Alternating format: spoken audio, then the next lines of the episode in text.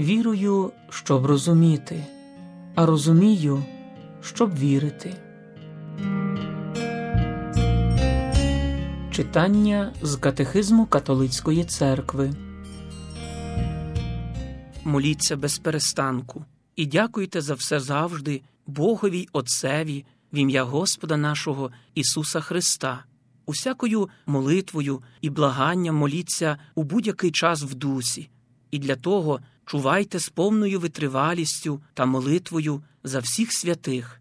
Так слова святого Писання вчать нас, дорогі радіослухачі, молитви. У Святому Письмі ми знаходимо багато заохочень до молитви. Про це ми читаємо з вами у нашій рубриці про катехизм католицької церкви. Зокрема, попередніх зустрічей ми читали про синівську довіру під час молитви. Ми читали про те, чому часом скаржимося, що ми не є вислухані в молитві, і читали про те, яким чином наша молитва стає дієвою. Сьогодні продовжуємо цю тему і читаємо про витривалість у любові. Катехизм католицької церкви від 2742 номера зазначає про те, що нам не заповіли постійно працювати, чувати і постити, але закон для нас безупинна молитва. Так навчає Євагрій Понтійський, один з духовних отців пустелі. Тільки з любові може плисти цей невичерпний запал, молитовна боротьба проти нашої зашкарублості і нашого лінивства є боротьбою покірної, довірливої та постійної любові. Ця любов відчиняє наші серця для трьох осяйних і життєдайних очевидностей щодо молитви. По-перше, молитва завжди можлива. Час християнина це час Воскреслого Христа, який є з нами по всі дні, незважаючи на всі бурі. Наш час у руках Божих. Святий Іван Золотоустий у своїй проповіді про святу Анну щодо цього навчає так: можливо, мужеві уважно молитись, перебуваючи на форумі чи в дорозі, можливо, і ремісникові, сидячи в майстерні і обробляючи шкіри, можливо, підносити душу до Бога, так само й слузі на закупах, чи бігаючи сюди й туди на послугах, чи навіть працюючи на кухні можливо, з глибини душі усердне благання возносити. Також, як навчає далі катехизм, молитва це життєва необхідність, доказ через протилежність не менш переконливий. Якщо ми не дозволяємо духу керувати нами, ми знову впадаємо в неволю гріха. Як же Святий Дух може бути нашим життям, якщо серце наше далеко від нього? Вже згаданий святий Іван Золотоустий щодо цього навчає також наступне молитва цінніша від усього. Вона робить неможливе можливим, важке легким. Неможливо, аби людина, яка молиться, могла грішити.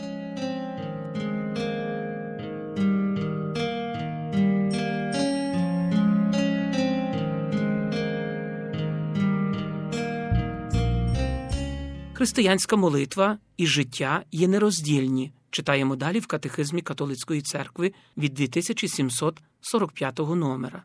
Бо йдеться про одну і ту ж любов та одне і те ж самовідречення, яке випливає з любові, про одну ж і ту ж синівську люблячу згідливість із задумом Отця, ту ж саму перетворювальну єдність у Святому Дусі, який завжди щораз більше уподібнює нас до Ісуса Христа, про ту ж саму любов до всіх людей ту любов, якою полюбив нас Ісус, щоб дав вам Отець, чого тільки просите в моє ім'я. Ось що заповідаю, щоб ви любили один одного. Написано у 15 розділі Євангелії від Івана. Навчаючи далі катехизм католицької церкви про молитву години Ісусової, зазначає, що коли наступила Його година, Ісус молиться до Отця. Його молитва, яку передає нам Євангеліє, найдовша з усіх. Вона охоплює цілий план спасіння, творення, а також Його смерть і Воскресіння. Молитва години Ісуса назавжди залишиться Його власною молитвою, як також і Його Пасха, яка, хоч здійснилась раз назавжди, залишається присутньою в літургії Його церкви. Таким чином, християнська традиція справедливо називає цю молитву архієрейською, молитвою Ісуса. Вона молитва нашого первосвященника, яка невіддільна від його жертви, його переходу, Пасхи до Отця, через які він повністю посвячується Отцеві. У цій пасхальній жертовній молитві все знаходить своє звершення у Христі, Бог і світ, слово і плоть, вічне життя і час, самовіддана любов і гріх, присутні учні і ті, які в нього увірують завдяки їхнім словам, приниження і слава це молитва єдності. Це на сьогодні все. Про молитву години Ісусової ми з вами почитаємо наступного разу. Хто справний хай прийде і п'є, повір Христові, щоб збулось, і у тебе в грудях серце є, та чи нап'ється з нього